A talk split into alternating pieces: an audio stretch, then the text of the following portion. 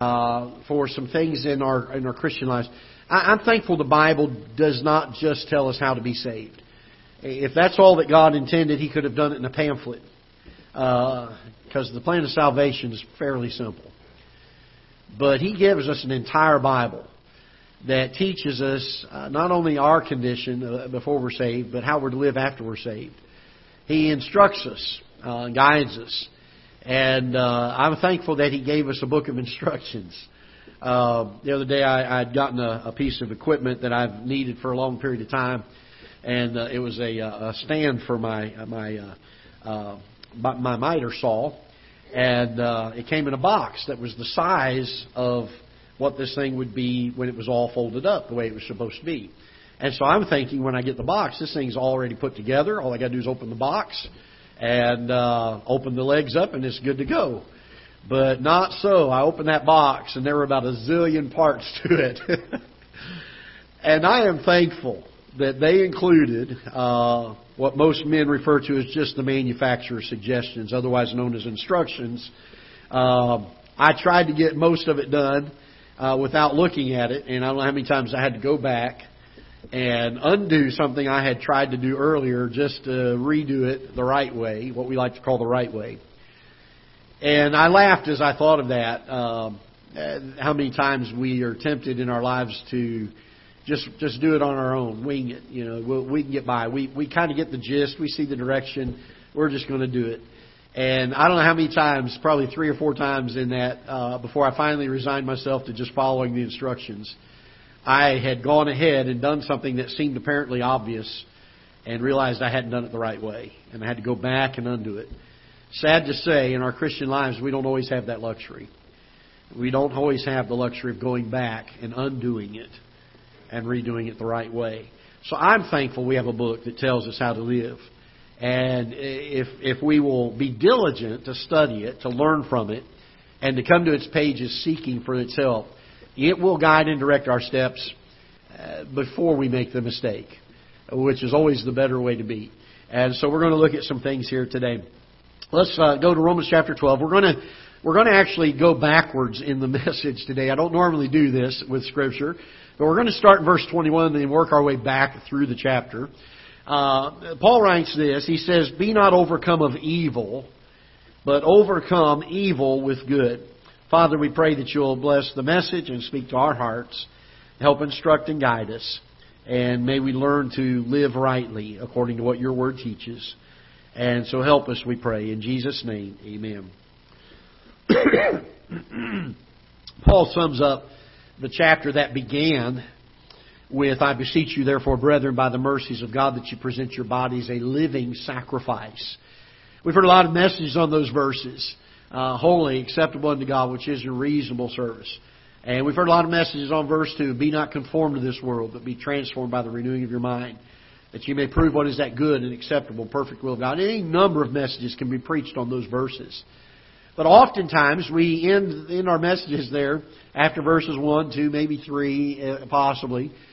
But there is so much instruction given to the Christian in Romans chapter 12 that are just practical helps, things that God just says, here's some things that I want to address in Scripture to tell men how they're to live once they're saved. Now, this does not get us saved. Uh, I was I was doing some work this week on uh, some uh, things that I'm hopefully going to be writing about soon and putting in a little pamphlet uh, dealing with the issue of works and faith. Uh, this seems to be one of the biggest issues that I face when I'm out talking with people today is the issue uh, of uh, works and faith. And um, these things are not things that cause us to become saved. Uh, these are things that ought to be borne out in our lives as fruit because we are saved. And uh, he ends the chapter and kind of summarizes all that he instructs uh, them to do uh, with these last couple of verses. Uh, he says in verse 20, Therefore, if thine enemy hunger, feed, uh, uh, hunger, feed him. If he thirst, give him drink, for in so doing uh, thou shalt heap coals of fire on his head. Be not overcome of evil, but overcome evil uh, with good. And so there's a an attitude uh, in dealing with the affairs of this world that Paul thinks we need to have.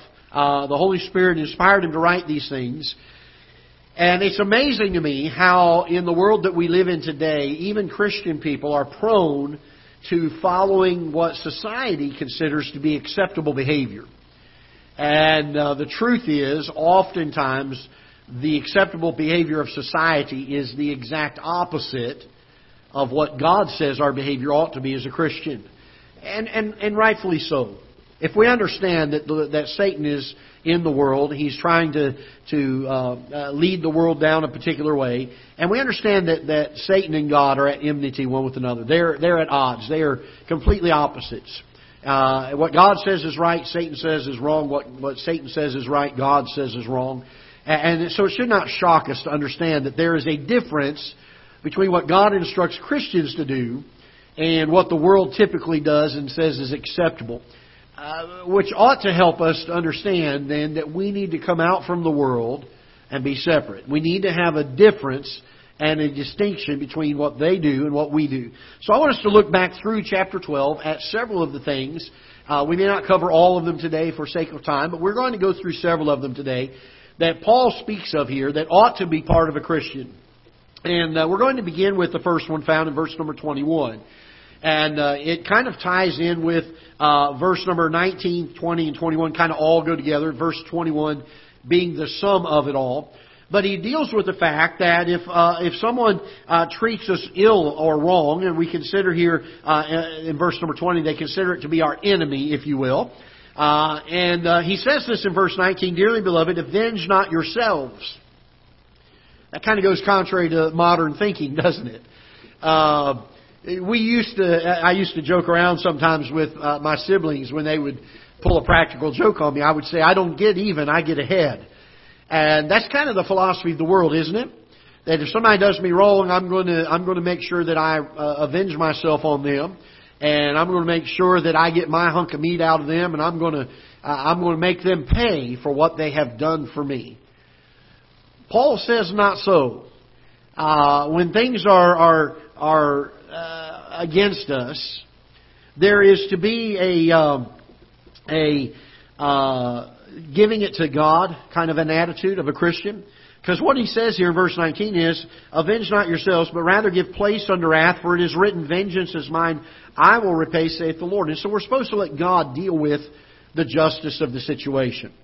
We as God's people are to, uh, are to uh, be able to withstand those things and not react to them.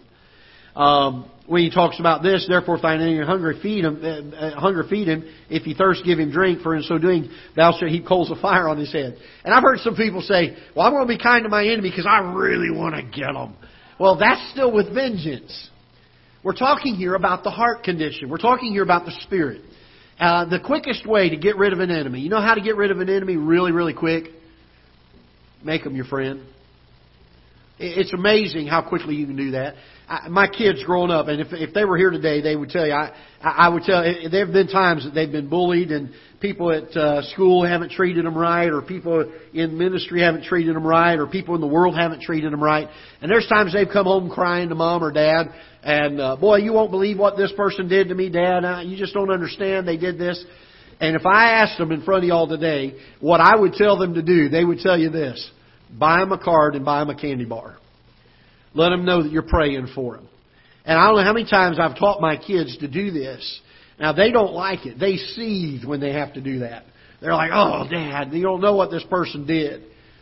But it's amazing how many times they have taken people that were ab- absolutely mean to them, uh, coarse to them, very unkind to them. It's amazing how many of them have become their friends simply because they responded appropriately. When the world looks at you, do they see somebody that reacts? Or do they see someone that has the love of the Lord Jesus Christ in them? Now, I understand there is a time to be bold. There's a time to be uh, uncompromising in what we say. I think when it comes to false teachers, you must call them out. You must deal with those things.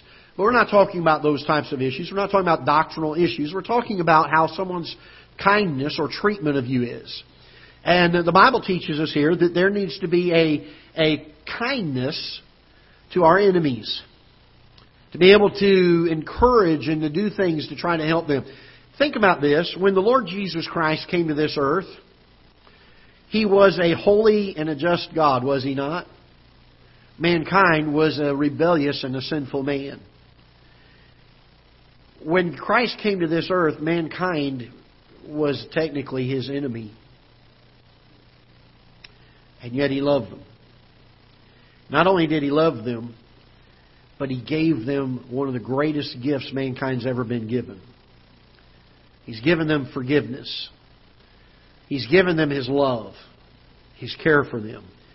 And in doing so, he has gained folks that love him back in return. Uh, there's a wonderful example to be given there in Scripture. And as Christians, when we live our lives, I, have watched uh, uh, Christian folks that over the years have had tempers and, and anger issues with others that, that mistreat them, or even brothers and sisters in Christ that mistreat them. And I've heard several com- uh, comments. Some of them say, "Well, you know, uh, I, I'm just got that Irish blood in me." Well, Irish blood doesn't mean anything. That just means it's sinful blood, just like anybody else's. When the Holy Spirit of God comes to live inside of you, the Bible says you're made a new creature anyway.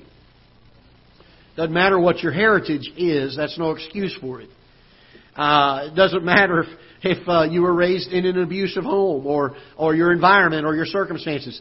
God has a way of doing a transforming work in the heart of every Christian. And so when it comes to our living and living in the light of the world and the evilness of the world, there are some things that ought to set us apart and ought to make us distinct. One of them Paul deals with here as he quotes uh, other uh, uh, places uh, of Scripture when Jesus was teaching and said that we are to give our enemy uh, to eat, we're to give him to drink, and to treat them with kindness and let God handle things. My dad had a had a statement he used, and this is how he summarized this principle. He would tell me, I don't know how many times when I came to him upset at something that happened, and my dad would say, "Son, God keeps good records." It's a good thing to think about. I'll let God handle those things. I'll deal. I'll let Him deal with those things. I'm not going to let it destroy my life. You know, it's amazing to me. Uh, I've watched sometimes people going down the road and uh, road rage happen. Any of y'all ever watch road rage? Any of you ever have road rage? Don't raise your hand. Uh, I, it's amazing to me. Somebody will uh, cut cut a person off, and they may have done it intentionally, or they may not. They may have just done it by accident. Uh, and then I realized that they were there. It's amazing to see this person get red in the face and get angry and uh, and chase this person down and yell at them and lay on the horn at them and everything. And then the entire rest of the day, that person's day is ruined. They're thinking, "Man, that person cut me off. I wish I could just, you know, get them." And the person who cut them off, they're going through their day. They don't even realize that nothing, that anything's happened. And all it has done is serve to ruin your day. God is teaching us some things here in Scripture that when it comes to the Christian life, there ought to be a distinction in how we respond to those that mistreat us, those that are our enemies. Notice what else it says here, verses number uh, 17 and 18.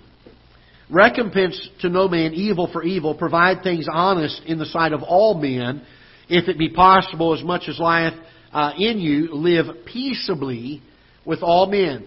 Uh, the principle here is to take every attempt at being peaceable. There is a time to fight, there is a time to rise up, but after all other means have been exhausted. If there's a way to reconcile the problem, then reconcile the problem. And again, there's a distinction here. That's not the way the world thinks. It's not the way that the world responds to things. Look with me, if you will, in verse number uh, 16. We're going to go through a number of different subject matters kind of from this point on, that one being kind of the biggest one of the chapter. Be of the same mind one toward another. Mind not high things, but condescend to men of low estates. Be not wise in your own conceits. And all of these issues that are dealt with in verse 16 deal with the issue of pride. To not think of ourselves arrogantly or superior or better than anyone else. The truth is, every single one of us are sinners. Every single one of us have been saved by the grace of God. Has God given uh, more gifts to one than another? Perhaps. But that doesn't necessarily mean that you're any better than anyone else. I'm reminded of the parable of the talents that God gave in Scripture. And how that some man, some people are given five talents and they produce five more. Some are given three and they produce three more. And the truth is, those that produce five and those that produce three are still given the same commendation by the Lord Jesus Christ. Well done, thou good and faithful servant. The standard of reward is not based on how much you do, but how faithful you are with what God has entrusted you with. When he speaks of this thing of being in the same mind one toward another, uh, if a brother is is weaker or overtaken in a fault, then in humility I go to him and I try to help him. If somebody's stronger than me in the Christian life and is living a life that is closer to the Lord, then I look up to him and I, I'm not jealous of that. It's something that I look at and I say, I want to use that as an example in my life to encourage me and strengthen me along the way. But to look down, and, and there are so many times in the Christian life uh, and in churches that people get uh, an, uh, an, uh, a superior mentality, if you will. Uh, I am this, Y'all are there. You haven't quite made it to where I'm at yet. Paul, who I believe is one of the great Christians of the Scriptures, you wrote more Scripture certainly than any other single human author. He said, "Not as though I had already attained." He understood at the end of his his ministry that he still was not all he should be. In fact, he even talked about the struggle, didn't he? He said, The things that I would, I don't, and the things that I know I shouldn't do, he said, I do those. And there's so much so that at the end of his life, he said, I am the chiefest of sinners. There's a, there's a great example given in Paul of his view of others. Uh, we're brothers and sisters in Christ. Our biggest responsibility for each other is not to say I'm better or worse than them. But our biggest responsibility for one another is to pray and edify one another that we all grow together in the grace and the knowledge of the Lord Jesus Christ.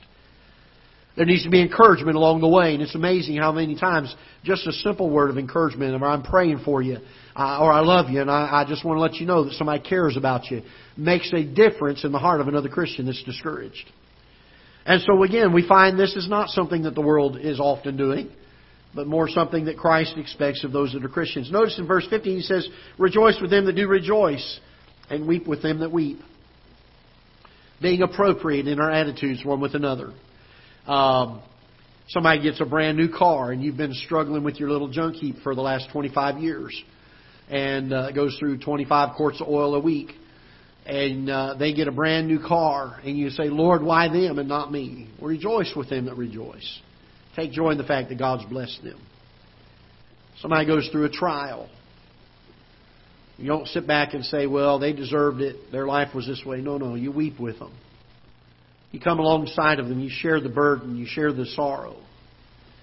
There needs to be a, life that is spent being appropriate in our actions and our attitudes one toward another. Verse number uh, 14 Bless them which persecute you, and bless and curse not. That's hard to do.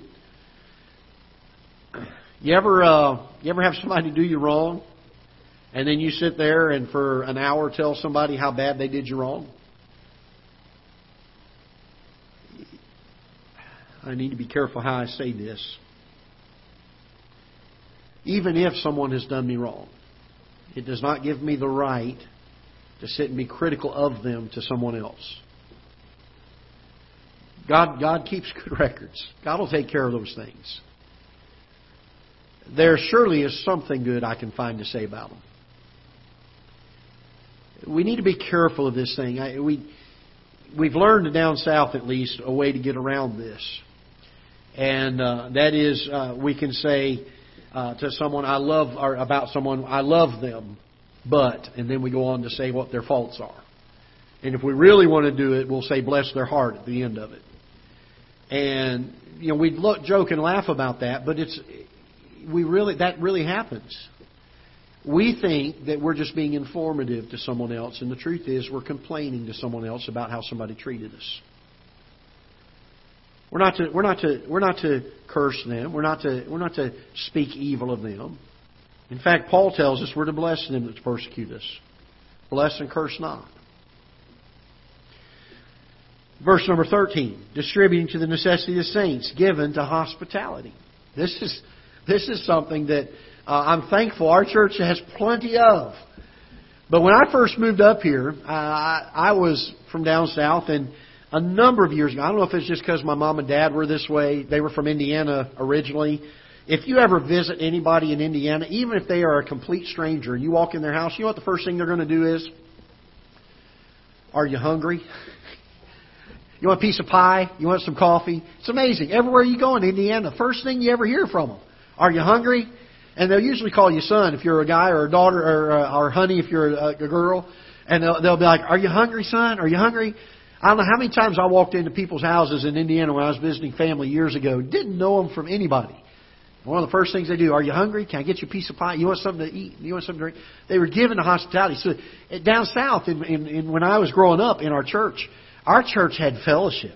I'm talking when we got done with church, people went over to other people's houses after church, even after church at night. And they'd spend a couple hours sometimes talking and sharing uh, coffee and pie and different things. Hint, hint, Reese cup or pumpkin cheesecake is the best.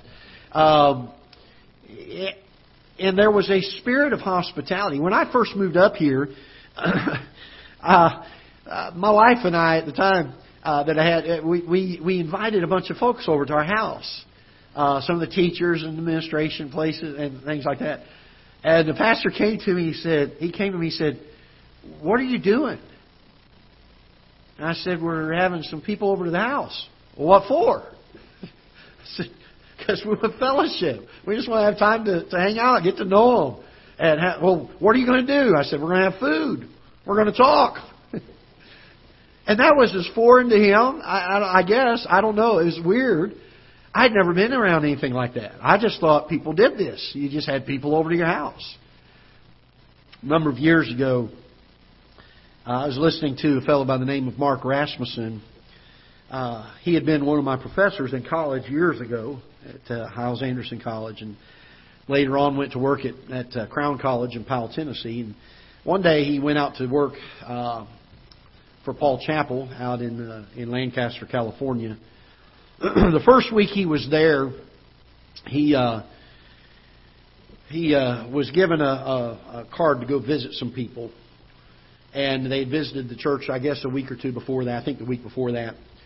He said it was about 45 minutes away. He and his partner went out and they went to visit this family. He said, very nice family. but they had come from a, a kind of seeker friendly church, non denominational type background, and had, were, were more along that line of, of thinking.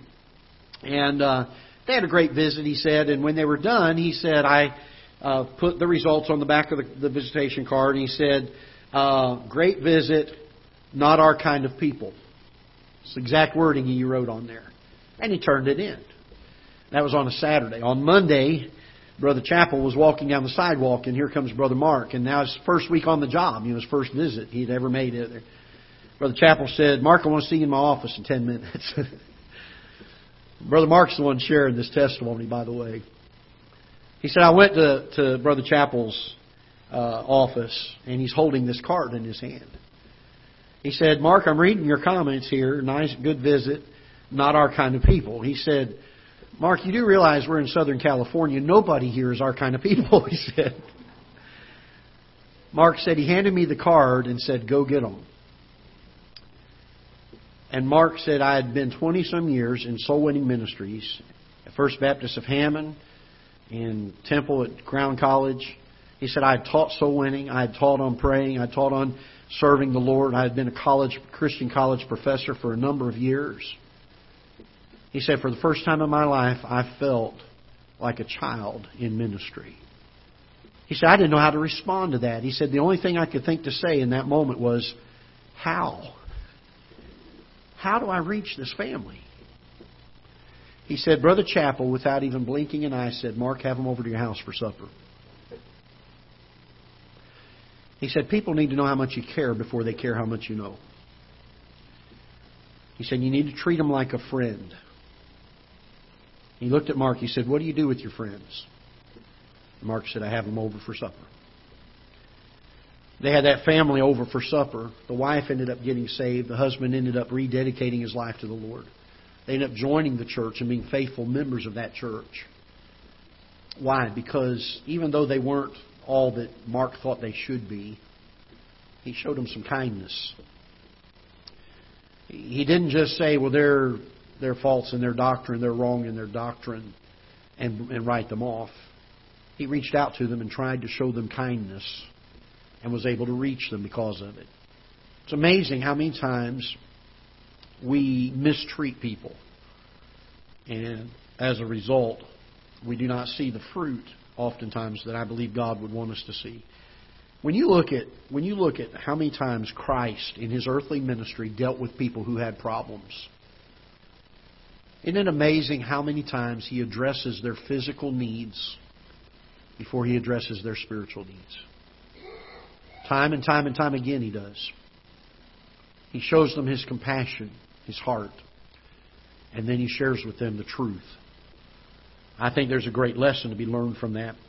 Uh, notice he says also in uh, verse number uh, 12, he says, rejoicing in hope, patient in tribulation. We talked a little bit about that in the 11 o'clock service. Patient in tribulation. Continuing instant in prayer. These are, these are separate issues, each of them, and things that ought to characterize our life. How, how instant are we in prayer? Uh, when people ask you, uh, I, will never forget when I was a teenager. I had people ask my dad, and sometimes they would ask me or our family, uh, "Would you pray for us?" I'll never forget working. I was working at Chick Fil A, and uh, I came in and I had a burden on my heart. And there was a young teenage girl. She was probably probably about five years younger than I was at the time. I was in my probably early to mid mid early twenties. She might have been 15, 16 years old at the at the most, maybe 17. And uh, she went to another church there in town, and I, her name was uh, Christy. And I said, uh, she asked me how I was doing. I said, well, I said I really got a burden on my heart today. And she said, well, what is it? And I told her. I said, I'd sure appreciate it if you'd pray pray for it. She said, okay, let's pray. And immediately she bowed her head and prayed right there on the spot. That was foreign to me. I'd heard people ask me to pray for them. I'd heard people ask my dad to pray for them, and we would promise to pray for them. How quickly are we able to go into prayer and to, to seek for God's help on things? These things ought to characterize our life. These things ought to be uh, something that, as, as a Christian, ought to be a fruit of what the Holy Spirit has done inside of us. Are we instant in prayer? Are we patient in tribulation? How about rejoicing in hope? I'm so tired of seeing Christians sit there with a frown on their face. We're saved. We're blood bought. We're on our way to heaven. I understand there are valleys. I've been through some. You've been through some. But I'm so tired of Christians being in the molly grubs all the time. There's something to rejoice about. When I got saved, the Bible says He put a new song in my heart. There's something that didn't used to be there. There's something that when I wake up in the morning, I ought to be able to put a smile on my face and say, I'm thankful. God has given me another day to serve Him. When we realize the great privilege that we've been given, not only to be saved, but to be used by God to serve Him. This idea of rejoicing in the hope that we have that God's given to us. Look in verse number 11 again, very practical things. Not slothful in business. Not slothful in business. Fervent in spirit. Serving their Lord. There ought to be a vibrancy about us in the Christian life. Not a lethargy. Not an apathy. But there ought to, if there's anybody around that, that ought to be looked up to and say, man, that person is just on fire. He's just constantly, uh, something's going on in his life. It ought to be a Christian. It ought to be those that have been saved. We ought to be fervent in spirit. There ought to be a fervency about us. There ought to be a zeal in our life. There ought to be a, brightness to our, our spirit. Uh, there ought to be a, a, a dedication for a hard work ethic, not slothful, not lazy serving the Lord. Years ago, my sister loved cheerleading. And I remember as a teenager growing up, she was about uh, two years older than I was. And when she got old enough to start cheering, you had to be careful as you walked through the house, or you might get a flying arm through the eye, or you know a kick uh, in the back, or something, because she was always going around doing her cheer motions through the house. That's what she did. And she ate, slept, and drank being a cheerleader. And when she went to college, she made the college cheer team and just loved it. Going to Pensacola Christian College, she made it on the cheer squad there, and uh, did she ended up being uh, one of the co-captains, I think, and one of the things on that, and and just loved cheerleading. And and one of the things that they taught taught them there, they came up with a word, and the word was smarkle. And they said to the cheerleaders, you need to smile and sparkle all at the same time and they called it smarkling. Uh, the, the Bible uses a word that we get our word effervescent from. The idea that in a Christian's countenance there ought to be a bubbling over there. There ought to be a joy. Years ago, we used to sing that little song, running over, running over. My cup is full and running over. Since the Lord saved me, I'm as happy as can be. My cup is full and running over. I've seen Christians sing that with a frown on their face. Can you believe it? I, have watched people talk about, oh, how I love Jesus, and they look like they were singing at a funeral. Uh, it's just amazing to me how we do not let the, the fact that Christ has saved us thrill our hearts, bring joy to us. The Holy Spirit working inside of me, and, and I'm not all I should be, but I'm thankful I'm not all I used to be, and I'm thankful He's still doing some things in me. I'm thankful that there's going to be one day I'll be better than I am today. I may have hair. I may be skinny. I may be athletic. But I hope and pray that I'm closer to the image of the Lord Jesus Christ in my spirit. There ought to be things we rejoice, we rejoice in. There, there, there. Why in the world someone would want what so many Christians portray in their countenance is, is something I don't understand. I've watched the services, church services, as the choir and the special music get up to sing. And they sing songs, and they sing it with a, a countenance that's just downcast. Sing victory in Jesus. Sing songs of deliverance and triumph and how God has saved them. And it looks like they're as miserable as, the, as anybody can ever be. I understand the heart sometimes can be something inwardly that doesn't necessarily show up on the face. And I'm certainly not telling us to try to be, be something outwardly that we're not inwardly. But if there's not a joy that overflows inside of us, at least from time to time, then we need to check some things in our life. Because I'm going to tell you right now, even though there are burdens in the Christian life, even though it is hard, and even though there are times of persecution, there is great joy in the Christian life. There's great satisfaction there. There's great peace there. Something to rejoice in. Notice he says in verse number 10 Be kindly affectioned one to another with brotherly love, in honor, preferring one another. uh, it's amazing sometimes. Uh, I'll be I'll be like uh, holding the door, or I'll be in line or something. I'll be like, "You go first. No, you go first. No, you go first. No, you go first. Uh, there's there's a kindness there, and I think most of us have that down pretty much. But uh, let's be kindly affectionate one to another. Uh, let's keep that in mind that we need to do that. Then he says in verse number nine, he says, "Let love be without dissimulation." Dissimulation, big word. It just means let's not be fake in our love. Uh, let's be genuine. You know what genuine love does? It seeks for the best in someone else's life. It seeks for the best in someone else's life. I want what's best for someone. That's how I express my love to them. I want what's best. It may mean sometimes I have to tell them the truth even if it hurts because I want what's best for them. It may mean that when they're weeping and under a burden, I need to come alongside them and put an arm around them and bear the burden with them. And while I may not have the means to solve it, I can certainly go to the Lord in prayer with them. To have the heartache, to feel the pain and the sorrow of them. It may be that there needs to be an encouragement, just some edifying, some building up, some strengthening. Let love be without dissimulation. Then I would say this. Uh, we're taught as Christians, and, and, you say, well, up until this point, uh, these are pretty well standard. You know, we know this in the Christian life. But notice this one. He says, abhor that which is evil. We need to have a hatred for it. This is something that probably out of all these is the most lacking in our Christian in, in Christian lives that we live today. An absolute abhorring of that which is evil. Sin being sinful again. Detesting it, hating it. Hating the garment that is spotted by the world. Not that we hate the person, and sometimes that's even in our in our own self examination, hating the sin that's in our life saying, Lord, I can't stand this. Give me victory on it. Help me with it. Keep me from it again. Abhorring that which is sinful. By the way, it will change a lot of things in the world that we live in today. Number one, it'll change how we live. We will be separated from a world that is unholy, that is evil, that is wicked.